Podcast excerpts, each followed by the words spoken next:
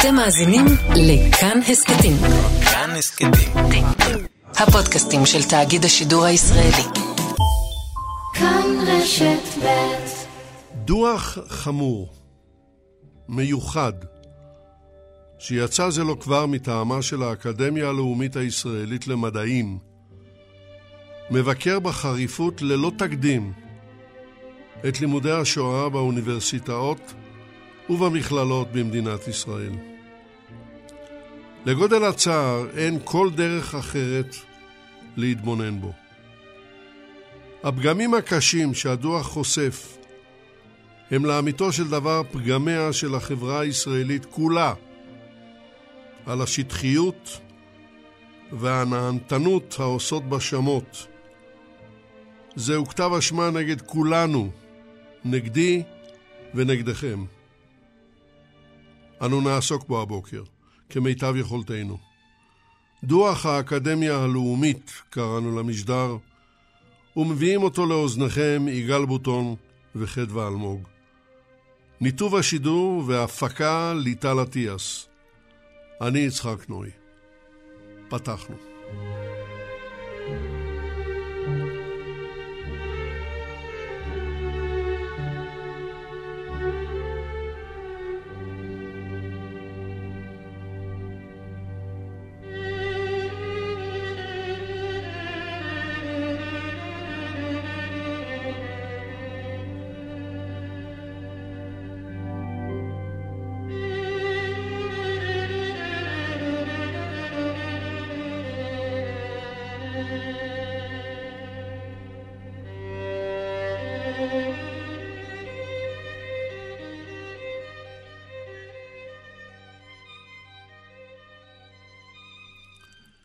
פרופסור ישראל ברטל, בוקר טוב לך, שבת שלום.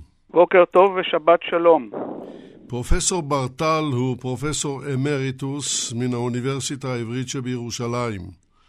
הוא חבר האקדמיה הלאומית הישראלית למדעים. מספריו נציין שניים. את יהודי מזרח אירופה, 1772-1881,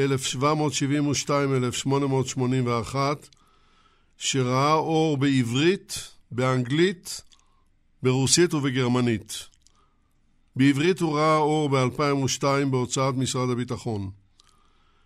הספר השני של פרופסור ברטל שאנו נזכיר הוא שורשים סבוכים, תולדות התרבות הישראלית, שראה אור באנגלית בלבד, השנה, בהוצאת אוניברסיטת בראון. והשאלה הראשונה אליך, פרופסור ברטל, מה משמעות הדוח מבחינה מקצועית? ראשית, אה, בדיקת תחום חקר השואה והוראתה הוא עניין מרכזי מאוד בפעילות המדעית האקדמית, גם במחקר וגם בהוראה במדינת ישראל.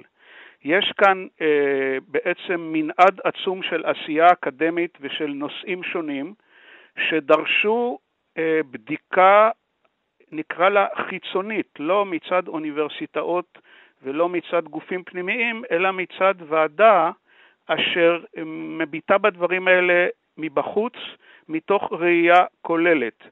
צריך לזכור שהאקדמיה הלאומית למדעים מדי כמה שנים עורכת דוח על מצב תחום מדעי זה או אחר בכל המדעים, ולפני כארבע שנים הוחלט שנושא השואה, בהיותו אירוע חסר תקדים בהיסטוריה האנושית והיהודית, ובהיותו כל כך מרכזי גם בעשייה האקדמית ובתרבות הישראלית, ראוי לבדוק מה קורה בתחום לאור השינויים שהתרחשו בו בעולם ובישראל ב-30-40 השנה האחרונות. אבל הוא יוצא כדוח מיוחד. בוודאי שהוא יוצא כדוח מיוחד. זאת אומרת, הוא יוצא כדוח מיוחד כיוון שאיננו חלק מדוח כללי על מצב מדעי הרוח במדינת ישראל. אגב, האקדמיה פרסמה דוח כזה רק לפני כמה חודשים, שהוא אה, אגב הרבה הרבה יותר חמור מבחינת ממצאיו מאשר מה, מה שאנחנו מוצאים בדוח של חקר השואה. אבל uh, הייחוד הוא שהנושא הזה הוא נושא ספציפי וגם העניין הציבורי בו גדול הרבה הרבה יותר. כן. אני הייתי uh, מבקש ממך להישאר על הקו, אל תעזוב אותנו. אה, הייתי פונה אל המומחית השנייה, והיא פרופסור דינה פורת. בוקר טוב לך, שבת שלום. בוקר אור ושבת שלום. אה, פרופסור פורת היא ראש מרכז קנטור באוניברסיטת תל אביב, וההיסטוריונית הראשית של יד ושם. פרופסור פורת היא גם ידידת המשדר שלנו, ראוי לציין.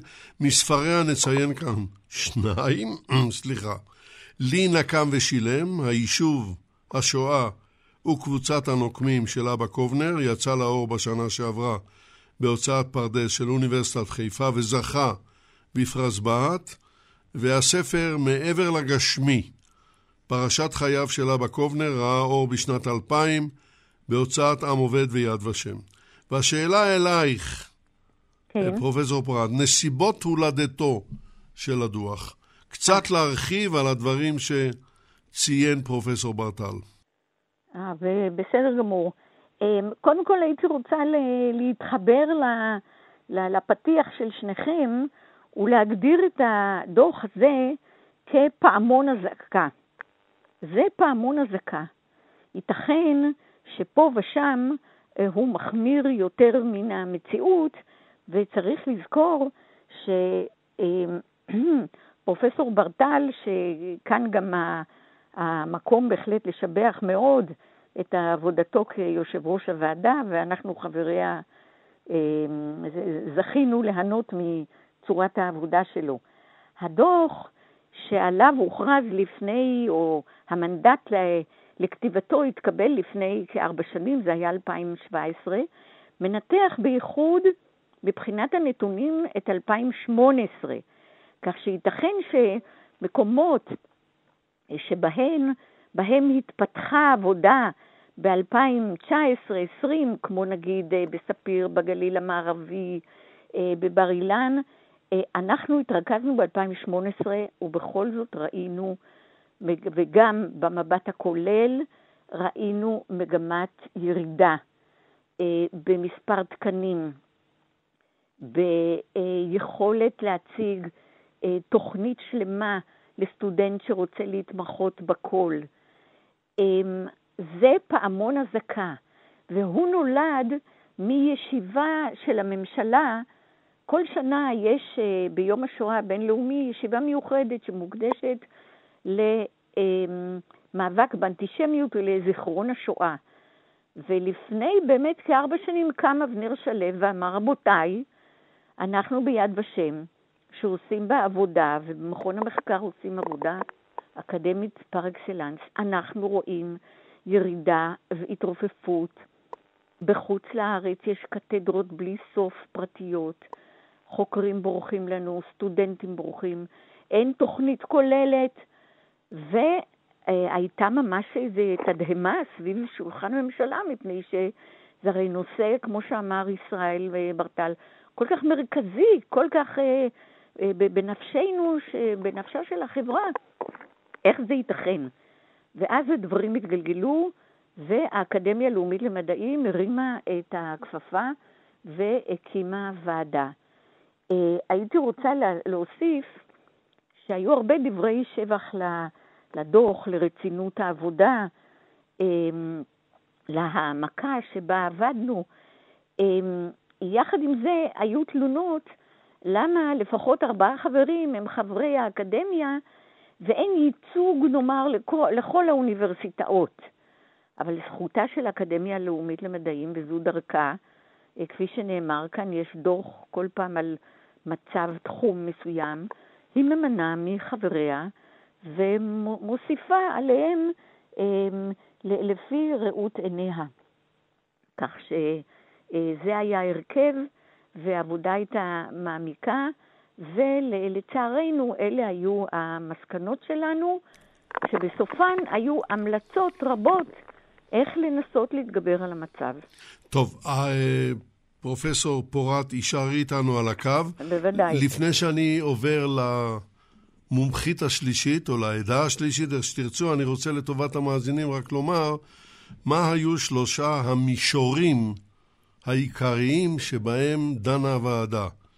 המישור הראשון היה חקר השואה והפעילות בשנים 1933, שאז היטלר עלה לשלטון, 1945, אז הסתיימה מלחמת העולם השנייה, מה היו, מה חקר השואה והפעילות לעקירת נכסי רוח יהודיים. זאת אומרת, חקירה של הנושא עצמו. ואם אתה חוקר את הטרגדיה של יהודי הונגריה, אתה כמובן, לדברי הוועדה, אתה חייב לשלוט בכלים. אתה חייב לדעת הונגרית, אתה חייב לדעת גרמנית, אתה חייב לדעת אנגלית, אתה חייב לדעת להיכנס לארכיונים וכן הלאה. המישור השני היה עיצוב אה, הקשרים היסטוריים, או אם תרצו היסטוריה משווה. זאת אומרת גזענות ואנטישמיות וכל, וכן הלאה, שחיוניים להבנת השואה. הרי היא לא קמה והייתה בחלל ריק. היה לה ממה לצמוח. והמישור השלישי שהוועדה מציינת הוא עיצוב זיכרון השואה, כמו שהזכירה פרופסור פורט, הנצחה, חינוך וכדומה. עכשיו אני רוצה לעבור... רגע, יצחק, אני ברשותך רוצה לומר משהו על שלושת המישורים, כיוון שהדבר הזה הוא מרכזי ביותר להמשך הדיון שלנו. בבקשה. אה, ובכן, שלושת המישורים האלה אינם בפירוש מישורים שיש בהם היררכיה, כלומר אין שום מקום שהדוח קובע או מתלונן, אולי אפילו להפך, כן? שחקר מה שאנחנו קוראים ליבת השואה, או חקר ההקשרים של השואה, חשוב יותר, או מרכזי יותר, או טוב יותר, או מה שאתה רוצה, מאשר חקר הזיכרון ועיצוב או הבניית אה, זכר השואה, אה, שהוא המישור השלישי. נהפוך הוא, אני רוצה להדגיש בצורה חד משמעית, שלא רק שהדוח שלנו איננו קובע שיש עדיפות של מחקר במישור אחד על פני מישור שלוש, אלא נהפוך הוא, הנושא היחידי או המישור היחידי שלא הוקדש פרק מיוחד מעמיק שדן בזה בהעמקה רבה והוא חובר על ידי מומחית בינלאומית, גם כן פרופסורית מן האוניברסיטה העברית, פרופסור דליה עופר, הוא בעצם עוסק אך ורק בעניין המגמות החדשות בחקר השואה, שקשורות רובן בכולם במשחק הגומלין או בדיאלוג בין מה שאירע לבין איך האירועים האלה עובדו בזיכרון, כן, ביצירה, במוח האנושי וכיוצא באלה. ברור. כלומר, הדבר הזה ראוי להדגשה. לא רק שעניין הזיכרון של השואה איננו מרכזי בדוח, אלא אנחנו מבקרים בדוח הזה את העובדה שהעיסוק בזיכרון איננו מנהל דיאלוג מספיק עם שני המישורים האחרים. ואם אני עוקב אחריך נכון, פרופסור ישראל ברטל, בלשון יותר עממית, אם אתה מספר שלוש, אתה לא סוג ג'. ישנן ארצות, כפי שאתה יודע, שככל שהמספר יותר גבוה, ככה הציון יותר גבוה. אבל ישנן ארצות שככל שהמספר יותר נמוך, ככה הציון יותר גבוה. מעבר לזה, כל מי שיאמר שיש פה עניין של היררכיה, איננו אלא טועה ומטעה. קיבלנו את ההערה, ועכשיו אני רוצה לפנות, ברשותכם, אל דוקטור ליאת שטייר לבני. בוקר טוב לך, שבת שלום. בוקר טוב. אה, דוקטור שטייר לבני היא מן האוניברסיטה הפתוחה וממכללת ספיר. נציין שניים מספריה, לזכור מחדש את השואה, יצא לאור באנגלית באוניברסיטת סירקיוס ב-2019, לאמור לפני שנה, והספר שתי פנים במראה.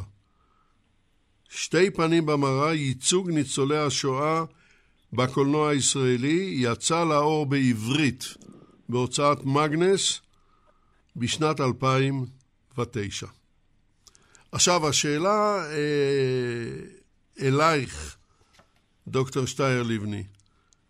אני רוצה שתתייחסי לדברים שאמר פרופסור ברטל ושהוסיפה עליו דברים פרופסור פורט. חלוקת הבסיס שעליו נשען הדוח.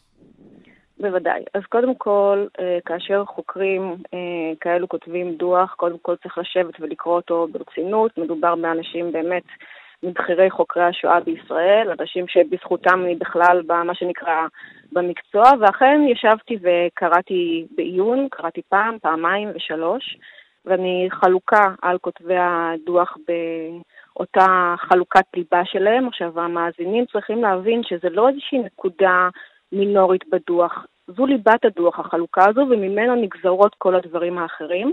עוד דבר שהמאזינים כדאי שידעו זה שגם אה, פרופסור פורט וגם פרופסור ברטל כבר קראו את דבריי ואת ההערות אה, שלי בנוגע לדוח, וההסברים האחרונים שניתנו זה בגלל דברים שאני כבר כתבתי איננו נכון, הדבר הזה בפירוש איננו נכון, הוא רגע. כתוב בדוח בעמוד 46 לפני שנה וחצי. בבקשה. אני מיד, אני מיד אציין מה כתוב בדוח. אז כמו שאמרת, הוועדה חילקה את uh, תחום השואה לשלושה חלקים.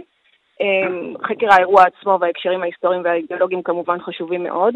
בנוגע למחקר זיכרון השואה, כרגע פרופסור ברטל אמר שאין היררכיה, אבל מחקר זיכרון השואה זה המחקר היחיד מתוך שלושת החלקים שמכנים אותו שיח רך, שיח פוסט-מודרני ושיח שלא נסמך על מקורות ארכיונים. זה דבר אחד. דבר שני שהדהים אותי, וכאן אני נפלתי מהכיסא, בעמוד 16 מנתקים לגמרי, בנוגע למה שאמר פרופסור ברטל, בין זיכרון השואה לבין האירועים. בעמוד 16 נכתב כך, ואני מצטטת: שאלות בדבר עיצוב זיכרון השואה, פעולות הנצחה ועשייה חינוכית בארץ ובעולם אינן עוסקות, אני מדגישה, אינן עוסקות באירועים שהתרחשו בתקופת השואה או בהקשריה ההיסטוריים והאידיאולוגיים, אלא בדרך עיבודם של אירועים אלו לאחר מכן. ואני קראתי את הדבר הזה, ואני נפלתי מהכיסא. Uh, עוד פעם, כמובן שיש בזה איזשהו זלזול בעיצוב, אבל אין דבר כזה, אין ייצוגים ללא האירוע ואין זיכרון של האירוע ללא ייצוגים. במערכת היחסים בין מה שהיה באמת לבין חקר הזיכרון, השניים משולבים אחד בשני. ומחקר עיצוב זיכרון השואה בהחלט ובהחלט כולל גם את האירוע עצמו וגם את הקשריו האידיאולוגיים, ואני אתן רק כמה דוגמאות. אם ניצולי שואה למשל כותבים ספרים אוטוביוגרפיים, ואני חוקרת את הספרים שלהם, אני חוקרת זיכרון או שאני חוקרת ייצוג?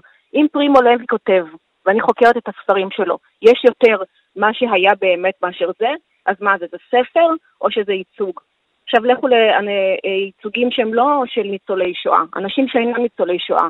הסרט שואה של קלוד לנצמן, תשע וחצי שעות, של מחקר מקיף חוצה ארצות וחוצה שנים. שואה של קלוד לנצמן, שאני מנתחת אותו, זה ייצוג, נכון? יש יותר הדבר עצמו, האירוע עצמו, משואה של קלוד לנצמן? קחו סרטים פחות מוכרים, הסרט הדוקומנטרי הישראלי, מעבר ליער. הדוקומנטריסטים הבמאים הלכו וגבו עדויות מאנשי פונר, מי שכאשר היו ילדים, ישבו וצפו ברצח, ישבו על גבעה, ראו בדיוק מה קורה, וזה אני מנתחת בתור סרט. אז מה, אני מנתחת ייצוג? או שאני מנתחת את הדבר עצמו. סרט אחר, שתיקת הארכיון, שמנתח את הסרט התעמולה הנאצי, דס גטו, הכי ליבה שיכול להיות מתוככי גטו ורשה בתוך המלחמה. ולא רק שהיא מנתחת אותו, אלא היא גם מראה איך חלקים מהסרט שנתפסו בעבר כייצוגים אמיתיים, יש שם סצנה מאוד ידועה של המקווה, ששמו את זה באחד המוזיאונים וכתבו על זה אה, חיים דתיים בוורשה. היא מראה איך לסצנת המקווה הזו נגררו נשים מסכנות, הופשטו, נכנסו למים, כשצוות הצילום יושב מסביב ומדבר על התאורה. אז כשאני מנתחת את זה, זה האירוע עצמו, או שזה ייצוגים. ברור שזה מוזר. עכשיו, מה שהדהים אותי זה שמי שכותבים משפט כזה, או לפחות חלקם, הם בכירים ביד ושם. והרי מה זה מוזיאון? כל מוזיאון, ובמקרה זה יד ושם, הרי כל מוזיאון זה מרחב שמכיל גם את האירוע עצמו, גם את ההקשרים האידיאולוגיים, ובוודאי ובוודאי את עיצוב הזיכרון. אה, אנחנו נסתפק, אה, רגע, אנחנו נסתפק בדברים האלה כרגע. דוקטור שטייר לבני, אני מבקש... האם אני יכולה להגיב על הדברים? רגע, רגע, אני אתן קודם כל לפרופסור ברטל להגיב, ואחר כך את, פרופסור פורט. אני פשוט, קודם כל, הדברים היפים והחשובים שאמרה עמיתתי הם בהחלט מקובלים עליי, רק אני מתפלא מדוע היא לא מוצאת אותם בתוך הדוח. אני מקריא לך את המשפט הבא. את עמדתו של הדוח לגבי זיכרון ולגבי מה שהיא תיארה שזה נקרא הגישה, כלומר הדוברת אמרה, זה נקרא בעצם, וזה ביטוי שאנחנו לוקחים אותו ממחקר הזיכרון דווקא, וזה מבוסס על דברים של פרידלנדר וכיוצא באלה, שאול פרידלנדר, ואני מצטט, מתוך הדוח עצמו, קיומו של דיאלוג מתמיד, דינמי ומשתנה בין הישראלים לאירועי השואה ומשמעותם, הדיאלוג הזה מלווה את מחשבותיהם, רגשותיהם ומודעותם של הישראלים רבים בחיי היום-יום, ובאמצעותו הם חוזרים ומעצבים את זיכרון השואה ומגיבים לחוויות שונות במציאות הישראלית. שיח דיאלוגי זה, כלומר השיח בין המאורע לבין העיצוב לבין הזיכרון, משתלב בפרסומים, ואני יכול להקריא פה עוד עשרות אה, שורות אחרות, כיוון שיש לזה שניים וחצי עמודים. אני פשוט תוהה ומשתומם. אני רוצה רק להסביר שהעניין הזה של המישורים לא נעשה מטעמים אקדמיים מהסוג שהגברת חוששת, אלא הוא נעשה מפני שפשוט הדרך היחידה למיין את החומר העצום שלנו ולסווג וגם לקבוע את. תחומי העניין היה יכול להיעשות רק לפי הקריטריונים הקיימים בשטח מקודם, ואין לערבב בין שיטת האיסוף שלנו לבין היחס שלנו אל מקום הזיכרון. זה פשוט, עם כל הכבוד, קריאה, אה, הייתי קורא לזה, מסוימת. עכשיו לגבי עניין הפוסט-מודרניזם או לא פוסט-מודרניזם, אני לא מוצא במילה פוסט-מודרניזם שום מילה של גנאי. עכשיו גם המילה הרך שנכתבה שמה היא מילה שמתכוונת לומר עיסוק ללא גישה אל מקורות בלשונות המקור. זה הכל, זה אפילו כתוב שם במרכאות. אז עם כל הכבוד, לא צריך להציג את זה כמו איזה הבדל בין אנשים ישנים. אה, עבדך הנאמן עוסק בעיקר בחקר זיכרון והבניית המציאות על פי זיכרון. זה כמעט כל העיסוק שלי בהיסטוריה יהודית. אז זה קצת נשמע מוזר פשוט להגיד על הדוח דבר שאין בו. תודה. אה, פרופסור לא- ברטל, פרופסור ברטל, אני מודה לך. תמשיך להיות איתנו כמובן על הקו. תגובתך, פרופסור דינה פורט. כן, אמ, תודה. קודם כל, אה, ליאת, אני שמחה לומר, כתבה את הדוקטורט שלה אצלי ואצל פרופסור נורית גרץ, ואני שמחה לומר שאנחנו מגדלים אה, דור שכפי שאתם שומעים, הוא יש לו יכולת. הניתוח והביקורת והלשון הקולחת, ועל כך אה, בהחלט אה, גאוותנו. אה, לגופם של הדברים, הייתי רוצה להמשיך את מה שאמר פרופסור ברטל בעניין הבא. לא רק ששלושת התחומים משולבים ומנהלים דיאלוג זה עם זה, זה ברור לגמרי, אלא שהעיקר בעינינו לא היה לחלק ולתת דרגות והיררכיה, אלא, וכאן יש לפי דעתי לליאת טעות מסוימת בראייה הכוללת, אלא לומר שיש בהחלט עבודות, מה זאת אומרת? עבודות מחקר ראויות, משובחות, על זיכרון ועל ייצוג, שהן נעוצות בהחלט בהכרת החומר, בהליכה לארכיונים, בישיבה יסודית, בהכרת המצב. אין שום ספק, אין שום ספק. אלא מה? יש בעיה מרכזית בנושא, בנושא הלימוד, ההוראה, החקר של הדורות הצעירים, והיא ידיעת השפות, או היעדר ידיעת השפות, שפות אירופיות, שאיתן אתה יכול לחקור מה קרה בארץ זו או אחרת בצורה המקיפה ביותר, או במוסד מקומי או בינלאומי כזה או אחר. אם אין ידיעת השפות, ולצערנו, הוראת השפות האירופיות האלה היא דלדלה בשנים האחרונות כי היא דורשת משאבים והשקעה. לצערנו, חלק נכבד מן העשייה נשען על עברית ואנגלית. ולפיכך, הרבה יותר מתרכז באותו עניין של ייצוגיות, ולא תמיד, ליאת, בכלל לא תמיד, אלא ראינו הרבה מאוד, גם בעבודות שמוגשות לנו, גם בבקשות למלגות שמוגשות לנו. אנחנו רואים יותר ויותר שאין הישענות. אצלך יש, אצל אחרים, כפי שאמרנו, בהחלט יש, אבל יש יותר ויותר עבודה שאינה נשענת על, ה, על האירועים, על הכרתם, על העמקה במה שהיה כשלב הכי בסיסי לפני שמתחילים לדון בכל מיני אופנים שבהם אותו האירוע אה, משתקף. אין, ואנחנו רואים את זה בעבודות שמוגשות לנו על רקע פסיכולוגי למשל, דיון בדור שני ושלישי, וסוציולוגי, וניתוח אה, מסעות לפולין, אה, וניתוח אה, יחסה של, של החברה. אין ההיקף הזה ואין העמקה הזאת, וזה מה שהטריד אותנו.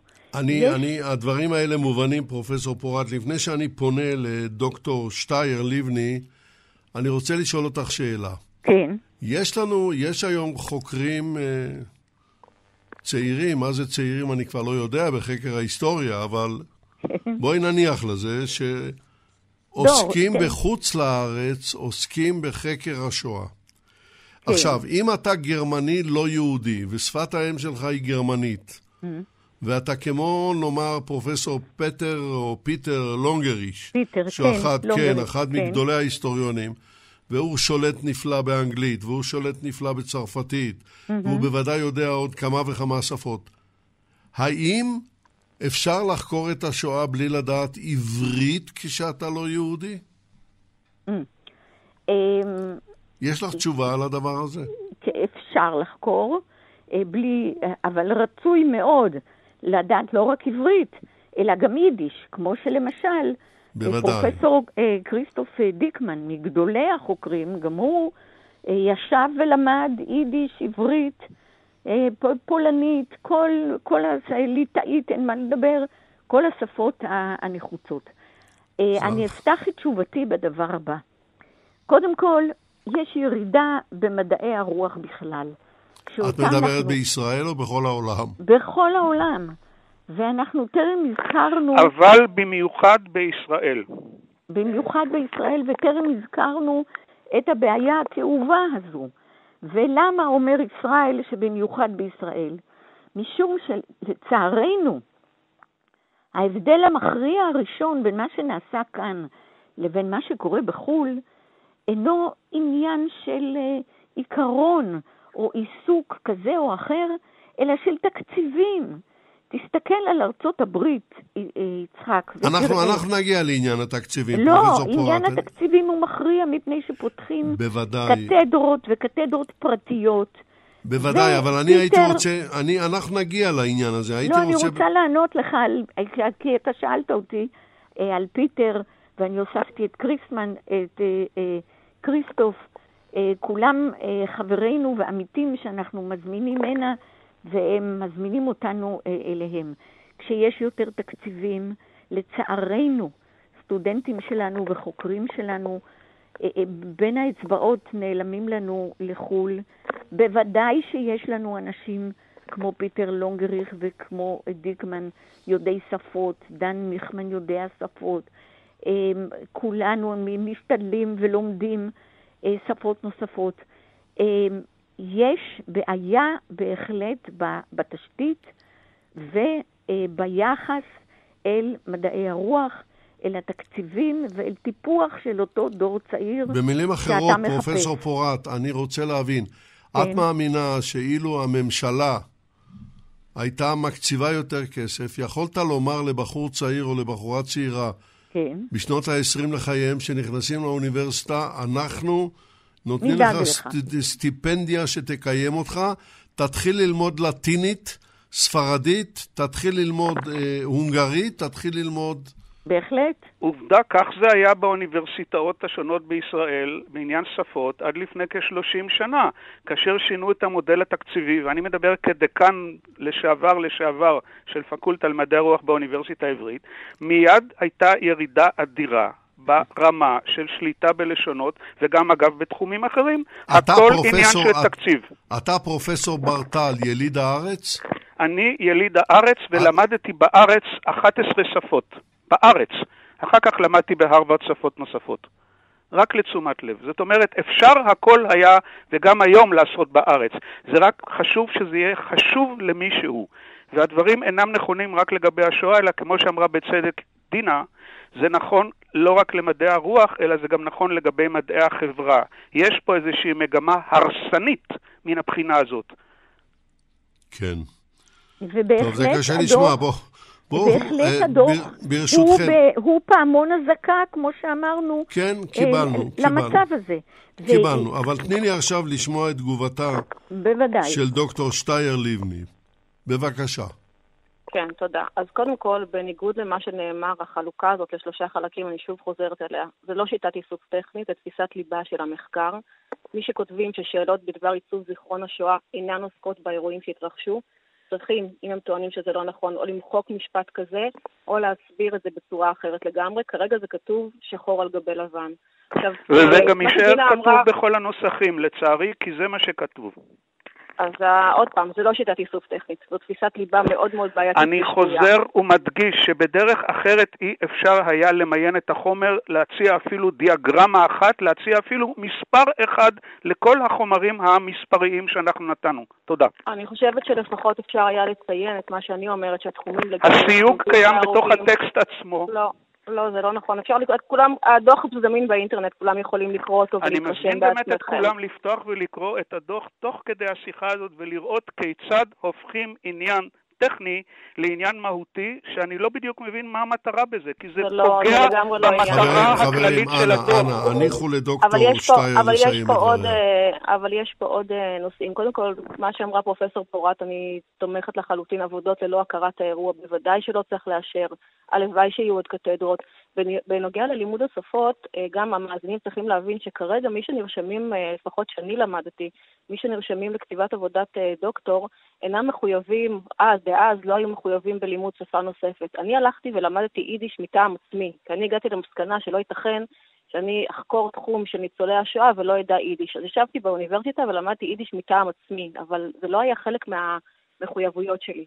עכשיו, לגבי עבודות מחקר משובחות שנטען שהדוח אה, עוסק בהן ומשתבח בהן, אז, אה, ופרופסור ברטל גם דיבר על חקר השואה בישראל ועל החשיבות שלו, בעמוד 11 נכתב כך: על אף העיסוק הניכר בהנצחת השואה ובייצוגיה בבדיקת הוועדה, לא נמצאו הוראה נוכחית או מחקר עכשווי בעלי משמעות המנסים במפורש לבחון את השפעת השואה על החברה הישראלית. וגם כאן אני חייבת לציין, נפלתי מהרגליים. קודם כל, אחד הספרים המרכזיים של פרופסור פורת, קפה הבוקר בריח העשן, ספר נפלא, מקיף, נותן את אה, עיצוב זיכרון השואה משנות ה-40 עד שנות ה-90, כמובן שום דבר לא מוזכר. אני, סליחה שאני מעידה על עיסתי, חמישה ספרים כתבתי על זיכרון השואה בחברה הישראלית, עשרות מאמרים, שום דבר לא מוזכר, אבל מעבר לי, יש כל כך הרבה חוקרים, כל כך הרבה, שמתעסקים בתחום הזה, בסוגיות של תיאטרון אה, בשואה, ב- ושואה בחברה הישראלית, קולנוע, מוזיאונים, משפט, בולים, זה בולאות, עדיין כל לא מה מה שהדוח שתרצו. מכוון אליו, שכתוב בעמוד הזה שציטטת הש... במפורש השפעת השואה על החברה הישראלית, כתוב פה על סוציולוגיה, כתוב פה על כלכלה, כתוב פה על משפטים, כתוב פה על דברים אחרים. הדבר היחידי, ואת צודקת בו, שמיוצג יפה במחקר, הוא הייצוגים האומנותיים. והייצוגים נכון. המוזיאליים, אבל כל היתר ממש ממש ממש ממש לא מיוצג במחקר העכשווי. תודה. לא, כל, היתר, כל היתר לא קיימים בדוח, למרות, בדוח, למרות שהם קיימים במחקר העכשווי. יש במשפט, מחקרים אדירים. המשפט, אנחנו עדיין מחפשים את העבודה הראשונה שתיכתב על זה. יש, אה, קודם כל יש קורס בספיר שמתעסק בזה, אבל אתם התעלמתם מספיר לחלוטין, לא רק משנת 2018. מבחינתכם בכלל אין שום עשייה בתחום בספיר, למרות שיש לפחות בעשור האחרון שאני שם, יש עשייה בתחום במכללת ספיר בכל המחלקות האפשריות. אני שוב מסבירה למאזינים, במכללות אין מחלקות להיסטוריה. וגם זאת בעיה של הדוח. אי אפשר לדבר על ההתקדמות ואיך לייצר איזו תפיסה הוליסטית של לימוד השואה ומעבר מתואר ראשון לתואר שני, שמדברים על אוניברסיטאות ומכללות ביחד. מכללות זה דבר נפרד, אין בהן מחלקות להיסטוריה. תחום לימודי השואה נלמד במכללת ספיר, אני יכולה להעיד על המקום שבו אני מרצה, במחלקה לקולנוע, במחלקה לתקשורת, במחלקה לתרבות שבה אני מלמדת, אני מובילה את התחום, במחלקה ל-BA כללי, ואני רואה בזה יתרון אדיר שסטודנטים שלא נרשמו ללימודי היסטוריה מקבלים את הנושא הזה דווקא ממקומות לא צפויים. וכאשר כותבים דוח בעניין, אז צריכים להתייחס לפתרונות לא רק בתחום של אוניברסיטאות ותוכניות, ששם אפשר להציע קתדרות ותפיסות הוליסטיות וכדומה, אלא גם במקומות כמו מכללות, ובשנות ה-90 מכללות פורחות בארץ, זה גם חלק מעולם האקדמיה, ראוי להתייחס לזה. אז צריך להציע גם אה, תשובות למכללות ולבדוק איך למשל במכללות קורסים שנלמדים במחלקות אחרות יכולים להיות אה, מיוצרים בצורה אולי אחרת, יותר שלמה, יותר זה, אבל זה לא עולה בכלל בדוח ששוב, שם את מרכז הכובד שלו על אוניברסיטאות, כאילו שאוניברסיטאות זה הממסד האקדמי היחידי ואין בלתו בארץ. וזו ממש בהחלט טוב, אני- בעיה. נכון, אני- אפילו כותרת הדוח עוסקת באוניברסיטאות ובמכללות. אני. פשוט אינני מבין על מה מדובר פה. מוזר מאוד. האם יש התייחסות בדוח למכללת ספיר? אני הייתי אז רגע, יש-. אני- תגידי, חושב אני, שאנחנו- אני בעצמי הייתי חבר סגל במכללת תל חי. במכללת תל חי ישנו, היה עד זמן האחרון חוקר חשוב מאוד שלימד לימודי שואה. חוקר חשוב מאוד, כן? אביר ו- רונן. השם הזה, או מכללת תל חי, לא נזכרת בשמה. הטעות הנפוצה היא שכל אחד מחפש בדוח הזה שזה יהיה בעצם פרסומת למה שנעשה, ושנזכיר בשמות את רשימת המקומות. ולא היא. הדוח מצביע על מגמות כלליות, ואם במקרה החסרים של המכללות חסרים, הרי זאת הסיבה שמיד לאחר שפורסם הדוח פנינו אל כל המבוקרים וביקשנו שישלחו השלמות, ואכן אני מודה לך ששלחת לנו כמה תוספות חשובות, שתופענה באתר האקדמיה, כפי שאנחנו מבטיחים, החל מראשון באוקטובר. אז לא קרה פה שום דבר, לא אבל זה לא לא משנה. את התוצאה הכללית של הדוח. לא, זה לא רק השלמות, זה גם תפיסות ותשובות. כי אני הייתי התשובות ברשותכם. רגע, שנייה, רק עוד רגע, כן, רק בבקשה. להשלים את המשפט. התשובות שאתם מציעים לדוח הן נפלאות, תשובות נפלאות. אני 13 שנים למדתי במחלקה להיסטוריה של עם ישראל באוניברסיטת תל אביב, והתשובות שאתם מציעים לאוניברסיטאות הן תשובות נפלאות. אבל הדוח שלכם, שכולל גם תשובות של מה לעשות, לא כל כך מתייחס למה עושים במכללות שבהן הן, אין מחלקות להיסטוריה. טוב, אני, אני הייתי רוצה, אנחנו קצת סטינו מהמשך הדיון, כן. אם כי היה מעניין, אבל אני הייתי רוצה לעבור לשאלה אחרת לגמרי. פרק אחר בדיון שלנו. אתם מציינים בדוח, וזה די, אה, אני חייב לומר, די מפחיד, אתם מציינים בדוח חשש, אתם מעלים חשש מאוד גדול שההזנחה הזאת שאתם מדברים עליה תביא או תיתן יד לסילופים מגמתיים בהבנת השואה. מה שמביא אותנו, אני לא יודע, או להיסטוריונים חדשים, או להיסטוריה חדשה, או השד יודע למה, ולזה הייתי רוצה תגובה. אז קודם כל תגובתך, פרופסור ברטל. אה, לא, הדוח אומר במפורש, ואני מחזיק את הציטוט הזה לנגד עיניי על המחשב, הוועדה מביעה תקווה, זה אחת ההמלצות, כי חוקרים ישראלים ומכוני מחקר בארץ יקפידו שלא לתת ידם לסילופי היסטוריה מגמתיים שמאחוריהם, ושים לב לסיפא, שמאחוריהם עומדים ממשלות, גופים ממשלתיים וכאין ממשלתיים בעולם המביאים להפחתה במידת חלקם הישיר או העקיף של מדינות או עמים באחריות לשואה. זה קצת אחר, הכוונה היא בעצם כאן למעורבות פוליטית ישירה או עקיפה בתוצאות המחקר, ויש לנו דוגמה אחת מוכרת היטב, זה המקרה הפולני הלא נעים, כן, והמעורבות של ממשלות שונות, שאני לא אזכיר אותן, כן, בקביעת עמדה לגבי מה מותר לחקור ומה אסור לחקור. ומה בקשר לחוקרים ישראלים? אנחנו ממליצים שחוקרים ישראלים יקפידו שלא לתת ידם לסילופי היסטוריה. זה ניסוח מאוד מעודן. אבל אתה יודע, מ, אה, מלימודיי אצל פרופסור חיים ביינר, זיכרונו לברכה, אני היה עדיין גם מורה זוכר. שלי.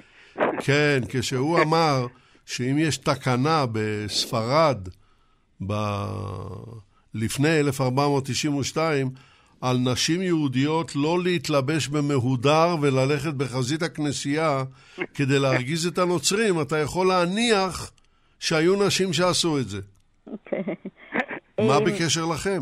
יצחק, כן, פרופסור. אמ, אני הייתי רוצה לקשור את השאלה שלך לדיון הכולל ולמסקנות הכוללות של הדוח, שאכן זו, כפי שציינת, היא אחת מהמלצותיו. העניין הזה דווקא מדגיש, בהחלט מדגיש מאוד ויותר, את השאלה של היעדר שפות והיעדר של תוכנית הוראה מסודרת, שאני מיד חוזרת אליה, ולכן החשש הוא שהמגמה בעולם, ויש מגמה בעולם, ולא רק במזרח אירופה, מזרח אירופה בעידן הפוסט- הפוסט-קומוניסטי מפתחת יותר ויותר את הגישה הלאומית-לאומנית, מפני שהושב אליה הכבוד הלאומי שנלקח על ידי עשרות שנים של אה, משטר אה, של ברית המועצות. ואז מפתחים את הלאומיות, חוזרים אחורה אל מלחמת העולם השנייה ולפניה. גיבורים לאומיים את, במזרח אירופה הם בדרך כלל בדיוק אלה שהלכו יד ביד עם הגרמנים ופגעו באוכלוסייה היהודית.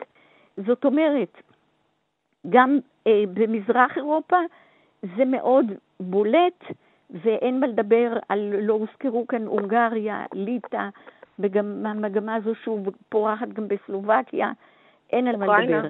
אבל גם במערב אירופה, גם במערב אירופה יש ניסיון מתמיד, בצרפת אנחנו רואים אותו בייחוד. אה, גרמניה היום רואה יותר ויותר, כמה שאתה קורא את, ה, את המחקרים ואת העשייה התרבותית, ציבורית, רואה את עצמה יותר ויותר כקורבן.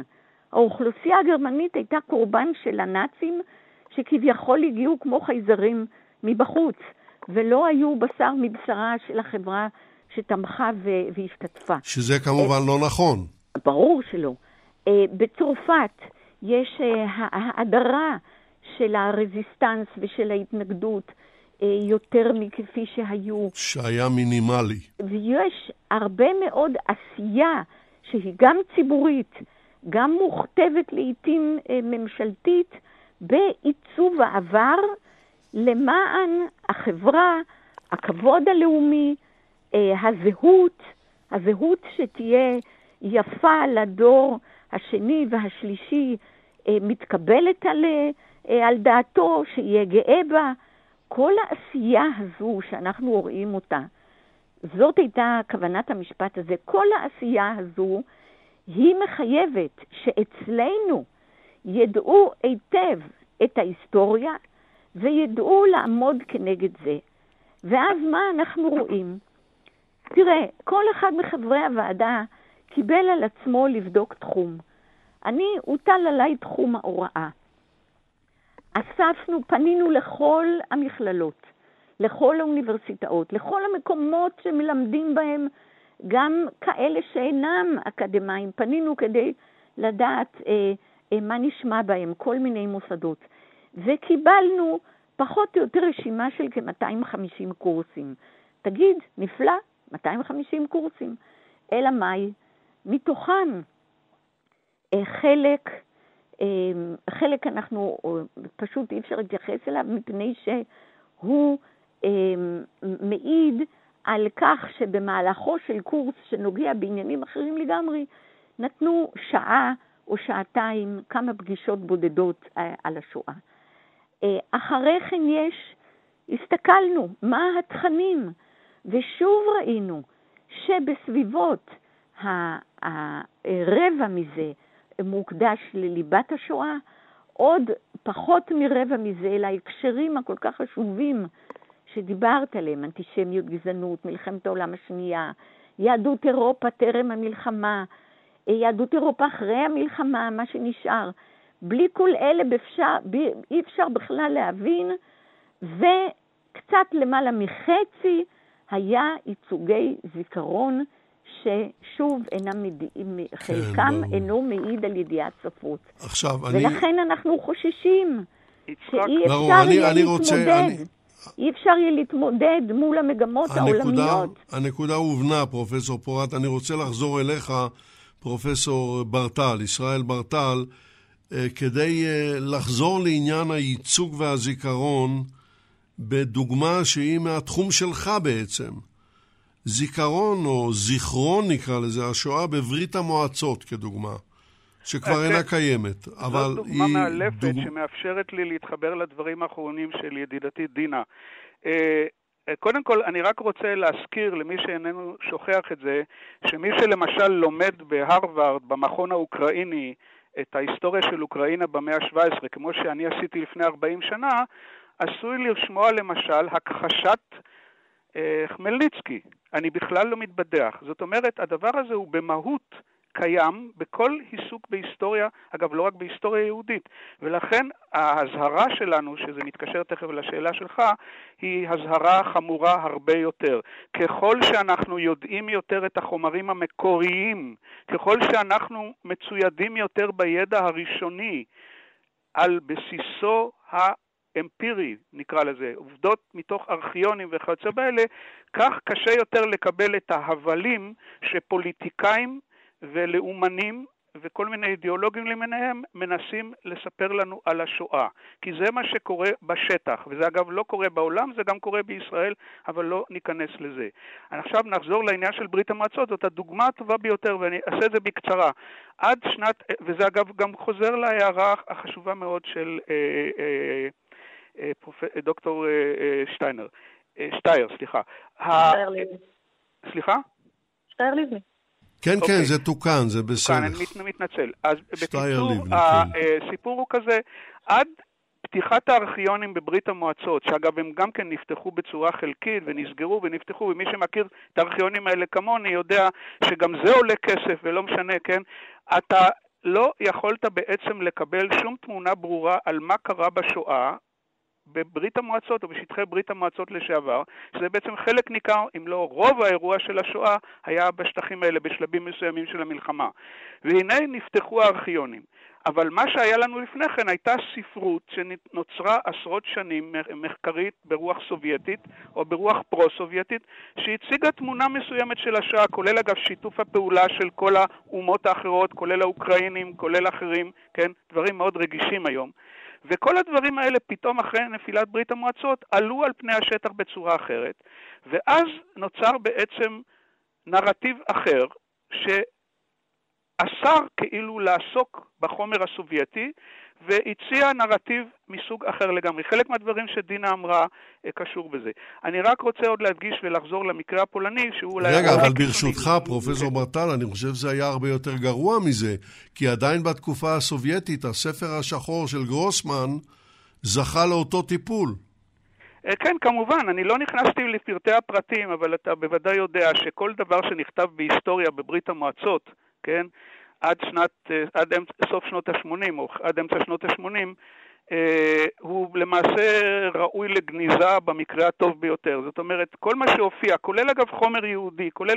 תראה, המקרה הסובייטי זה המקרה הקיצוני שהוא אזהרה לכל היסטוריון, מה הקשר המסוכן אם עוסקים בדיאלוג בין ייצוג ובין זיכרון לבין מחקר היסטורי. זה לכן הסיבה שכמו שנאמר פה בצדק, לא צריך להפריד בין השלושה, כן?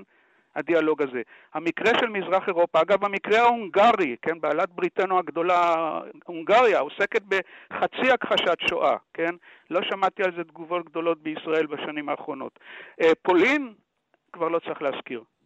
יצחק, אני יכולה להגיב? בוודאי, בוודאי, תגיבי, תגיבי. אז אה, קודם כל אני, אני כמובן אה, מסכימה עם כל הדברים של פרופסור ברטל, אני רק מזכירה גם למאזינים שבעצם אדם שמגדיר עצמו כהיסטוריון או ספר שמוגדר כמחקר היסטורי הוא בוודאי לא תמיד כך. אני לא צריכה להזכיר שדייוויד אירווינג, מכחיש השואה המרכזי, חושב שהוא היסטוריון, וגם אחרים מהליבה של מכחישי השואה, אבל לא רק הם, אלא תכף אני אתן לכם דוגמה. אני חושבת שהחלוקה היחידה שצריכה להיעשות בסופו של דבר, כשאנחנו מגיעים למחקר השואה, אנחנו יכולים להתווכח פה ולצעוק כמה שאנחנו רוצים, בסופו של דבר אנחנו כולנו באותו צד. כולנו חרדים לעניין הזה, אצל כולנו זה בליבנו ובדמנו, וכולנו רוצים לקדם את הנושא. הנקודה המרכזית היא שכל טקסט צריך לבדוק באופן ביקורתי, ושהחלוקה היחידה שלפי דעתי צריכה להיעשות זה בין חוקרים שעושים את עבודת, עבודתם נאמנה, הן, הן במחקר האירוע עצמו, הן במחקר ההקשרים האידיאולוגיים והן במחקר עיצוב הזיכרון, ובין חוקרים שמעוותים ומסלפים ומייצרים איזשהו אה, טקסט שטחי ומגמתי. אני רק אתן דוגמה קצרה. אני קיבלתי ספר לכתיבת ביקורת עליו, ספר של אה, חוקר פולני, אני לא אזכיר את שמו, ספר שיצא עכשיו, ספר שמראה איך השתמשו בזמן השואה בפולין בהומור כדי אה, לשרוד. השתמשו ב... ב וכל הספר כולו הוא textbook של עדויות, כלומר ממש היסטוריה, הדברים כפי שהיו. עדויות, עדויות, עדויות, מה היה תפקיד ההומור בזמן הכיבוש. רק מה הוא עשה אותו חוקר? הוא לא הסביר אפילו לא פעם אחת מי מבין הכותבים של העדויות הוא יהודי ומי פולני. הוא פשוט נתן את זה כערבוב, כמקשה אחת, ואז אין לקוראים שום דרך לדעת מי יהודי ומי פולני, מה כן, שמשרת. נפלא את המגמות העכשוויות, לגבי טשטוש ההבדל בין יהודים אני, לפולנים. אני מבין. טוב, ואני אה, בדקתי את זה, רק עוד מילה אחת, בדקתי את זה גם מבחינה מספרית, רק שתבינו מה זה לכאורה ספר היסטוריה. המילה שואה מופיעה שם 30 פעמים, והמילה כיבוש, occupation, 118 דוקטור, פעמים. דוקטור שטייר לבני, זמננו הולך וקלה, אין לי ברירה, כן. אין לנו ברירה. אז אני אבקש ממך בשלב זה אה, להתחיל את שלב השאלה הזהה, והשאלה הזהה היא מאוד פשוטה. מה היית מבקשת שהמאזינים ילמדו מהשידור? אוקיי. אז קודם כל, אין לי שום בעיה עם פעמון אזהרה, אני רק רוצה לומר כך. אין לא, אין בלי לנו ייצוג. זמן, דוקטור כן, שטייר כן, חייבים... הנה, אין זיכרון בלי ייצוגים. 75 שנה לאחר השואה, מחקר הייצוגים חשוב לא פחות ממחקר האירוע עצמו, וממילא הם הרוגים אחד בשני. ברור. טוב, אנחנו מודים לך מאוד. פרופסור פורת, דינה פורת, מה כן. את היית מבקשת שהמאזינים ילמדו מהשידור? הייתי מבקשת שהם יזכרו של, וייווכחו לדעת שזיכרון השואה בארץ, פנים רבות לו, מגוון, שהוא נוגע בכל אחד אה, בצורה זו או אחרת, שזה נושא אה, שאכפת לאנשים אה, מה יהיה אה, לגביו, ועל כן היינו כשורה תחתונה, כמה שהיינו רוצים שילמדו לא רק המאזינים, אלא המוסדות שמטפלים בנושאים האלה, היינו מחברי הדוח שמחים מאוד לדעת שפעמון האזעקה וההמלצות בעקבותיו לעמידה בפרץ ולשינוי המצב נקלטים ונעשים, והלוואי ויהיה כך. אני מאוד מודה לך, פרופסור דינה פורת. המילה האחרונה שלך, פרופסור אני ישראל מסכים ברטל. במאת האחוזים עם המסקנות של שתי הדוברות הקודמות. אני חושב שצריך לעודד, לתמוך, לטפח ולהרחיב את מחקר השואה על כל מרכיביו, וכמובן אין שום מחלוקת על כך שחקר זיכרון השואה וחקר עיצוב השואה בדימוי וכיוצא באלה איננו פחות חשוב אלא יותר, זה פשוט מגמת המחקר.